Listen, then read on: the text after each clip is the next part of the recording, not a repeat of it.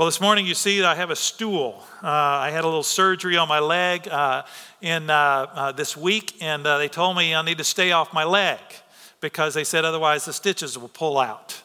And so I thought, I don't want that to happen, you know, swelling and then the stitches pull out. And I thought about a recliner, but seemed a little too casual. And uh, we'll see how this goes. Uh, this is kind of weird for me uh, preaching from this stool, but I thought, you know, at least it gets me off of the leg, and so we're going to do that. So I want you to turn with me to Matthew chapter 1. Matthew chapter 1. We're starting a new series. And the title of the series is what I hope will happen in the series. The title of the series is Fall on Your Knees. Fall on your knees. And that's what my hope is, is that we as a people, as we look at who Jesus is, in fact, will fall on our knees. Jesus, uh, our Savior, Jesus, the one that, that died for us, Jesus, the one who shed his blood for us, that we would fall on our knees. Now, as we begin Matthew's gospel, he starts out with the birth narrative of Christ, right? And so I want to ask you a question as we get started into this. Here's the question, uh, and I'll do it by way of illustration. Uh, what is this introduction? Everybody has great introductions, right? When they write something, they have this super introduction that just orients you to what they're getting ready to talk about, and you're ready to read. So tell me what this line comes from. It was the best of times, it was the worst of times. Tale of Two Cities, right? Charles Dickens. Call me Ishmael. Moby Dick. Uh, in a hole in the ground there lived a hobbit. And it raises questions for you, right? The question is, uh, why is he living in a hole in the ground? Who, what is a hobbit? You know, why, what is going on here? And you're, you're engaged in this thing. Here's one it was a pleasure to burn. Anybody? Fahrenheit 451, Ray Bradbury. Here's another one. See if you know this one. This one's a little obscure, uh, but some of you may know it. It was a bright, cold day in April, and the clocks were striking 13.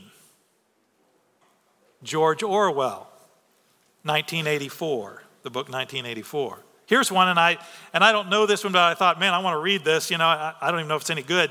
But here was a great intro. It says, In the beginning were a group of nine, three are gone, dead. There are six of us left. They are hunting us, and they won't stop until they've killed us all. I am number four. I know that I am next. you're like, whoa, what happened? What's going on? I mean, you find yourself engaged, right? And even with when you read the book of Genesis, in the beginning, a line that's famous that you know about, it's, it's, it kind of engages you. In the beginning of what? And, and you begin to ask yourself questions, and so it's engaging. John picks up on that. In the beginning was the Word, and the Word was with God, and the Word was God. And you think, man, that's a great introduction. And so we pick up the Gospel of Matthew. And what we're expecting is really what happens in verse 18. Now, the birth of Jesus Christ took place in this way. We go, man, I'm in. Tell me more. But that's not how he starts. In fact, we all start there. I guarantee you that many of us don't start in verse 1. The book of the genealogy of Jesus Christ, the son of David, the son of Abraham. Abraham was the father of Isaac, and Isaac was the father of Jacob, and And Jacob was a father, right? I mean, that's, that's, we, and we kind of say, oh, okay, lots of names. And so we jump forward, we, we jump ahead to verse 18. Oh, yeah, this is the good stuff, right? How many of you have had your quiet times in the first 17 verses of chapter 1? Anybody? Are there some of you, maybe somebody here? A couple of people, one or two hands. How many people have heard a sermon preached on these list of names? A couple. In fact, if you listen to David Jeremiah, I think that uh, he actually did uh, this series uh, or this, uh, this passage. Since Lingle and I have been kind of alternating series, I had several weeks to kind of be involved in, in thinking about this Fall on Your Knees series, and I found myself three weeks every day for my quiet time. I, I got enamored by this, this, this list of names. And I was thinking, I, it surprised me. I, I kind of thought, okay, I, I, need to figure out if I want to preach on this or not. And, and, and, and I started getting more and more engaged in this. And I was thinking, man, I hope other people are as fascinated as I am. You know, maybe, maybe not. Maybe it's a yawner for you. But I, I think when you begin to understand who is he writing to? Who is Matthew writing to? Who is his audience? And so you look at the Gospels and you see all four Gospels, and here's who their audience is, and here's the main idea of the books. And their audience are the Jews for Matthew, the Rome, uh, Ro, uh, Roman audience for Mark. Uh, for Luke, it's the Greek audience. And for John, it's the church or believers. And then the focus of, the, of Matthew is Messiah, King of Israel. That's his focus. He wants to prove that Messiah, this Messiah, that Jesus is this Messiah, and he is the one who's the King of Israel. Mark's focus is the suffering servant that Isaiah talks about, this suffering servant who is to come. And then Luke's focus is he's the Son of Man. Why would he focus that with the Greeks? Because the Greeks' focus was the perfect person, the perfect man, the perfect woman. You see that in all their statues. They're trying to say, this is the perfect one. It's kind of like the mannequin that you see at the store and, and that has the clothing on it. And I think the clothing doesn't look like that on me. You know? Because the mannequin has this perfect form to it, right? And that was their focus. That was the Greeks' focus. And then John is focused on Jesus as Savior. If you want to start reading, if you've never read one of the Gospels, start with John. That was a great one for, for getting started with. And so you have these different focus. Well, you look at Matthew's gospel, and it's a very simple outline for the book. He's talking about the arrival of the king and the proclamation of the king, his messages, and then the rejection of the king and his crucifixion, and then the resurrection of the king. And so we have those as our focus as we look at this book. And so we know what we're getting here at the very beginning is the credentials of the king the credentials of the king. He's proving Jesus is the one. He's proving to his Jewish audience and to us as, as well, here's the proofs that proves that Jesus is the Messiah. And so if he had started with this Jewish audience and said, hey, I want to tell you about the virgin birth, they would say, wait, wait, wait, hold up. Ah. What about the genealogies? And if he would have started with the wise men, they would have said, ah, wait a minute. That's all great and everything, but what about the genealogies? How do we know he was a physical descendant of Abraham, a physical descendant of David? How do we know that? Because if he's not those two things, both of them, he's not any Messiah. And so Matthew is, is, is starting with the thing, the question that's burning for them. They would be so, uh, it would be very engaging to them, this introduction, more so than it is necessarily with us. Until we understand without this genealogy, Jesus is not the Messiah. That's profound and powerful. But when you look at it, you realize he is the Messiah. This, this by the way, this genealogy is the one uh, of Joseph the father. In Luke's gospel, in chapter 4, you have uh, uh, the genealogy of, of, of uh, Jesus' mother. And so on both sides, Jesus fits the bill. Jesus is the son of David, the son of Abraham. He fits the lineage. Now, why would this be important? Well, following a lineage is very important. If you ever follow, uh, some of you may follow the kings of, and queens of England and on the royalty thing. And then you, you see them in the news, and our, our country loves the royals, right? And so we find ourselves with Queen Elizabeth II, and the question is, you know, she's getting a little old, right? And, and, and, and she's not going to be around forever. And so the question is, who's next? And they have a whole line and they have a whole laws that are written on who, how you figure out who's next. And we know that just the next three are Prince Charles, Prince William, and Prince George. And it's important, they, that's a big deal, who uh, this lineage, and you look at the lineage of Jesus, it's equally and in fact more important who Jesus was in fact. Now, at first, when I looked at this, uh, genealogy, I thought, uh, why, did, why did he move it up to the front? I mean, at least Luke kind of moved it back to chapter four, right? You know, he got, he got his, you know, talk about John the Baptist first, and then let's talk about Jesus, and then, okay, I'll, I'll give you the genealogy. Why does Matthew move it up to the front? Was it because, I mean, after all, he was a tax collector. He's used to lists of names, right? He liked that kind of thing. Maybe that's why he moved it forward. No, I don't think so.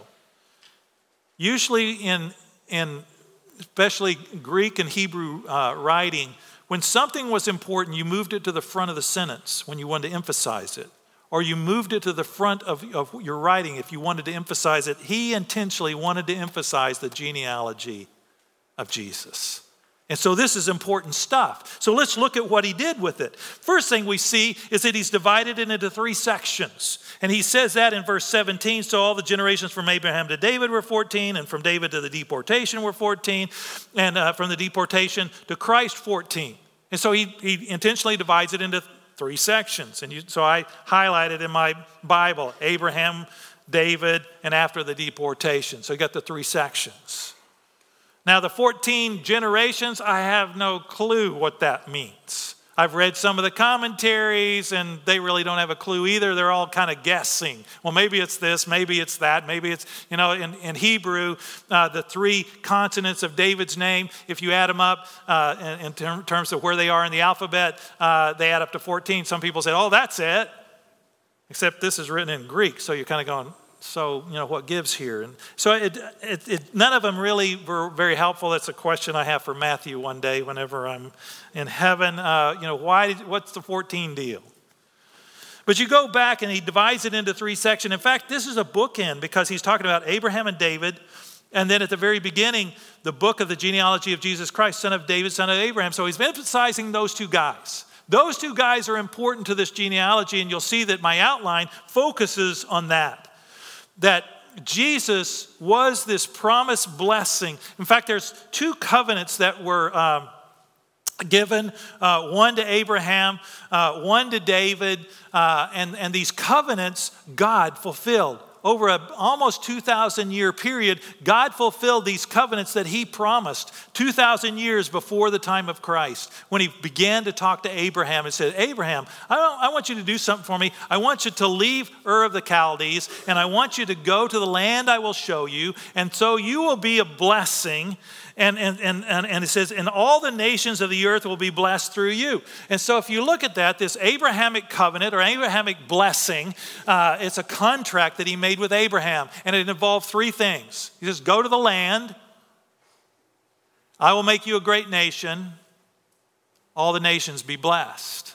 That was the Abrahamic covenant. And so you see that there's three branches to this tree that, uh, that you have on the screen before you the Abrahamic contract, God's promises. The Palestinian covenant uh, is in Deuteronomy 30, but it's also in uh, Genesis chapter 15. He lays out exactly what part of the uh, world that's going to be, and it's right there where Israel is today.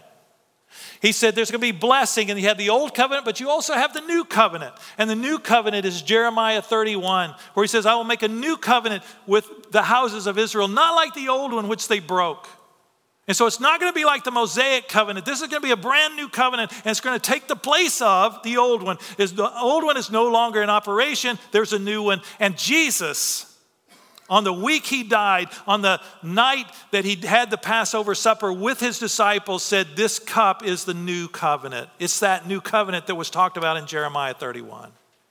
And then there's another promise, and that's of a seed, of, of a nation, you know, make you a great nation. And the Davidic covenant in 2 Samuel 7 says that uh, uh, that there will be this forever throne. Your throne will, will endure forever. And so you see this, this three pronged blessing that starts with in, in uh, Genesis with the Abrahamic contract or the Abrahamic covenant that he made uh, 2,000 years before Christ came. And he says, This is the way it's going to be.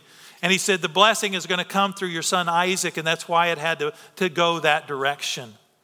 And so as we look at that, we realize that uh, we look at this genealogy and we say, okay, what is, what is, let's start with that first section Abraham, father of Isaac and Jacob, and, you know, we're seeing all that in Genesis. But then there's a list from Perez to David. Uh, you get down to verse 3.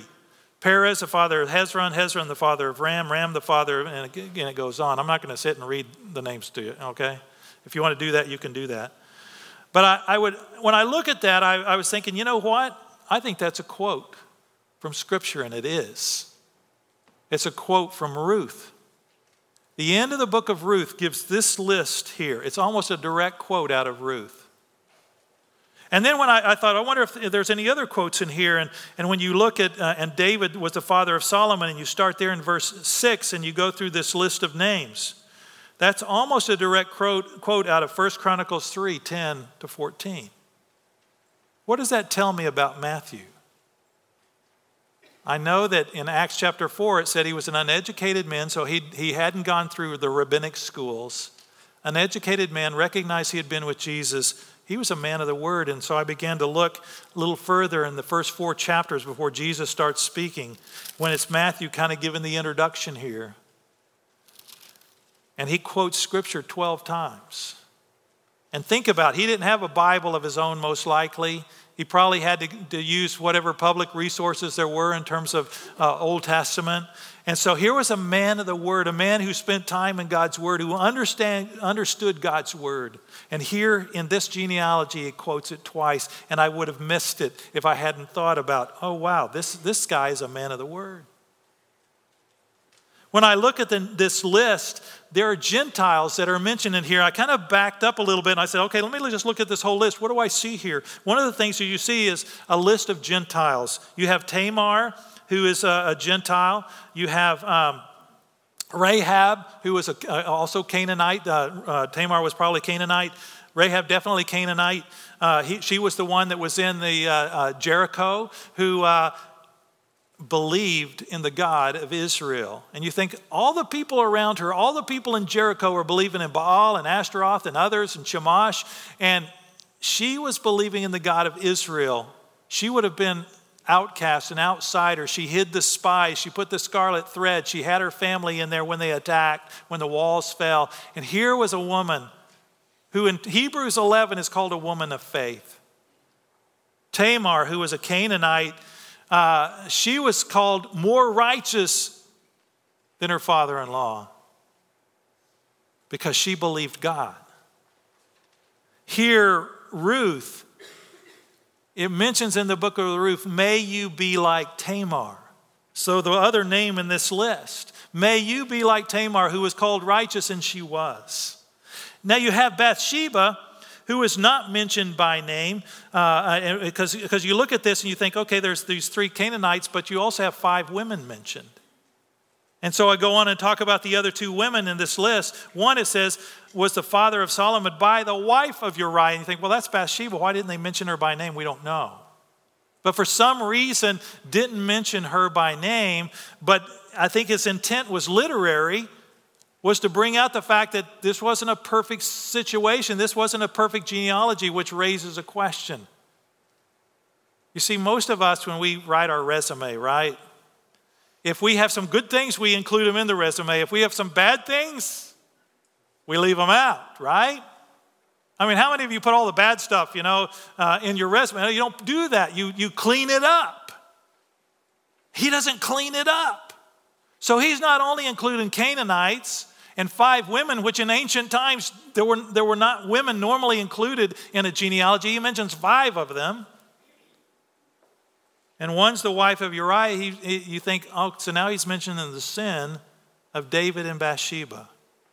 And in fact, when you start going through this list of names that follow after David, you notice that there are 12 kings of Judah. These 12 kings of Judah uh, uh, are out of the 20 total kings of Judah from the time of Solomon to the time of, uh, of the Babylonian captivity. There were 20 total. You, you read through Kings and Chronicles, you'll find there were 20 kings. And only eight of them, it says they were a good king.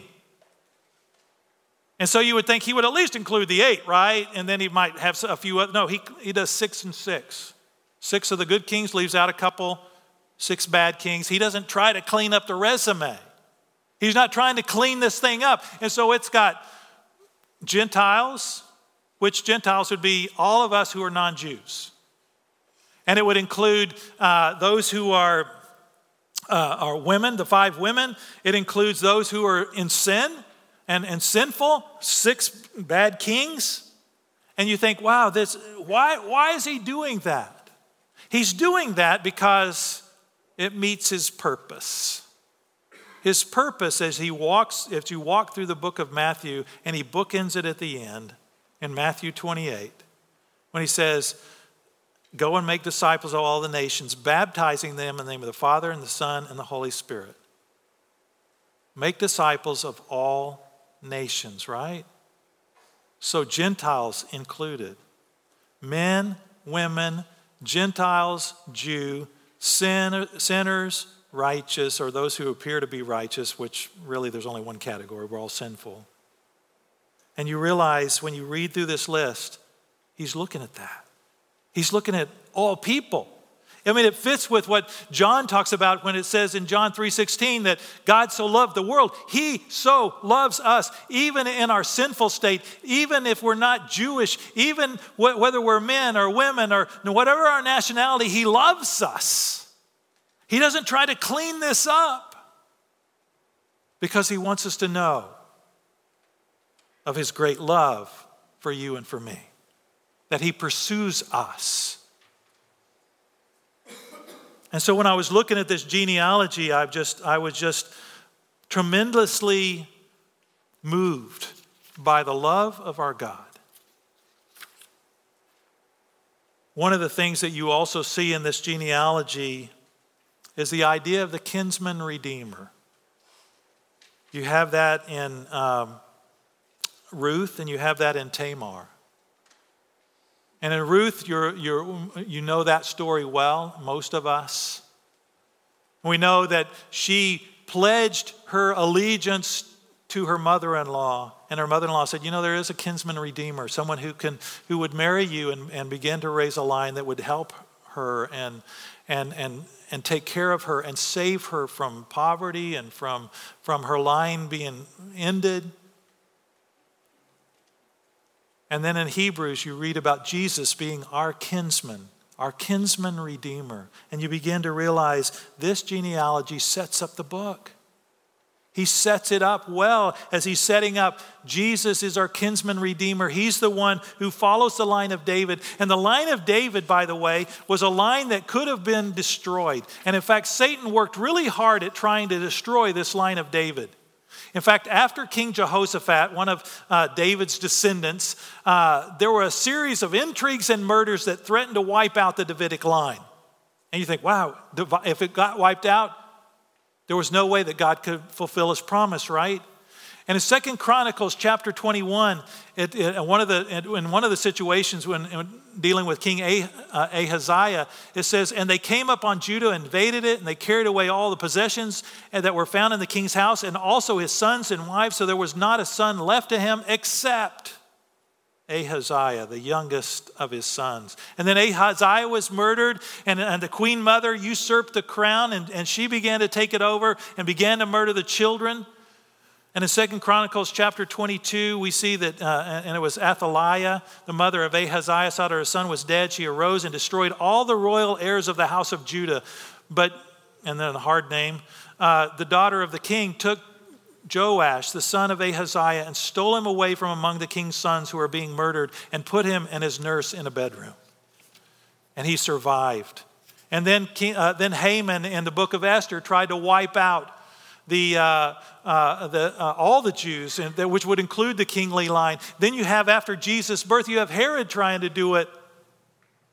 And so this list here is a list that also demonstrates the miraculous power of God in preserving this heritage and in preserving this godly Davidic line, the line of Abraham and the line of David. And that's, that's within these pages or within these names, you begin to realize God is the God of time. God is the God who keeps his promises. And this took 2,000 years from the time of Abraham to, and he doesn't forget his promises. And what hit me is it's been 2,000 years since the birth of Christ. And the question is does the genealogy stop with Christ?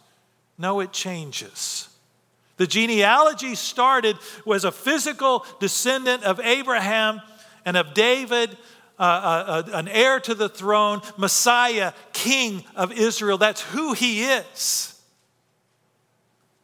But it continues on as a spiritual line after Christ for the last 2,000 years. Yeah, there's a, there's a physical descendant line too, and, and Revelation talks about that, and we're not going to go into that today. But there's a spiritual descendancy from Jesus, of which we are a part.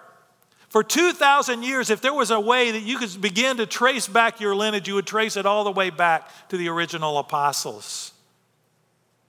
And you think about that and you think, wow, if I knew the names, I could put a, a, a, lineage together just like that. And I know it exists because I believe in Jesus. And many of you believe in Jesus. And so we know that lineage exists. And the question is, and here's the question of the hour for me as I was looking at that is it going to stop with me? Is it going to stop with our generation? Are we going to continue the lineage on? Because we've been given a task. When we receive Jesus as Christ as our Savior, we are given a task. We've been given a ministry of reconciliation. Paul talks about that, and that we are be, to be reconciling people to God. And so I thought, what is this lineage? How much difference does it make in my life? One, I know with confidence Jesus was of the line of Abraham, the line of David. He, he fits the bill, and it gives me confidence in who Jesus is. But I also know that it's a challenge for me to continue the line, to continue the spiritual line. And in fact, it really hit me most when I was looking at two of the names in this list Solomon, as we see in verse 6, and Zerubbabel in verse 12. What do they have in common? Solomon built the first temple. God told David, No, you're not going to build it for me, your son's going to do it. And, and he got everything ready, but Solomon built the first temple. And then it was destroyed by the Babylonians. You know who built the second temple? Zerubbabel in the book of Ezra. And then it was destroyed by the Romans. And then what happened with Jesus? What happened with Jesus is that temple changed, and it's no longer a physical building. It moved to the human heart. And Paul talks about that. He says, don't, don't you realize that you're a temple of the Holy Spirit? We are a temple of the Holy Spirit. We are the church. And we have those shirts that some of you have been wearing is we are the church. It's not this building. God still has a plan for us, and He wants us to move forward with it. Uh, something I would want to encourage you to do is an application of this message, and as an application of this message, it builds on the last series that Greg did on prayer. I want you to put a list together of five names of people that you can begin to pray for, that you can begin to pray that they would come to know Jesus Christ, that during this Christmas season, and even set a date on it, that by December 30th or by January 6th or whatever the date is that you set, set that date and say, Lord, by this date, I want to be able to share with these five people the love of Christ. I know that uh, whenever I was worried about my parents' uh, salvation, and my wife and I, and I was concerned about it, and my wife and I were going home for, the, for a weekend uh, uh when we were uh, quite a bit younger, and uh, we began to pray, Lord, this weekend help us to know. It scared me to death to pray that specifically, because that meant I needed to do something, right? Lord, after this weekend, I want to know. And God gave us some great conversations with my parents. And when we left, I knew. As much as any person can know, I knew where they stood with the Lord. We had some great conversations. I want to encourage you, pray similarly. You're going to see family members, some you like, some not so much. And pray for them too. Pray that they come to know the Lord. Because when you look at this genealogy, it's not intended to stop here. It's continued on for 2,000 years. There's a spiritual kingdom that's been built and that's continuing to be built. Jesus says, I will build my church. And so we need to ask Him, build it here, build it now, build it in our time, build it in our city, build it in our family. Father, we come to you this morning and we pray that you would do just what I said, that you would build your kingdom that Jesus would build his kingdom now, in this place, in this time, in this city, among our relatives, among our families, among our neighborhoods, among our friends. Lord, I pray that you would continue. I thank you that Jesus clearly is of the line of Abraham, the line of David, both on his father and his mother's side. There's no question about that. And Lord, you are the one who preserves generations. You're the one who preserved the godly line. You're the one who preserved the Davidic line so that you could have a forever king on the throne. That Jesus, who rules in our hearts now and one day will rule upon this world, Lord, we look forward to what you're going to continue to do. And Lord, I pray that you would use the likes of us as we share our testimony about how we came to Jesus as we have spiritual conversations and not just conversations about sports and other things that we love, but that we'd have spiritual conversations with those whom we love. Because we know that you so loved us that you came after us, you pursued us. You didn't let us get away. When we were walking away, you came after us. Thank you for that. And Lord, I pray that we would be your vessels, that we would be willing vessels to communicate your truth to those around us. We pray in Jesus' precious name. Amen.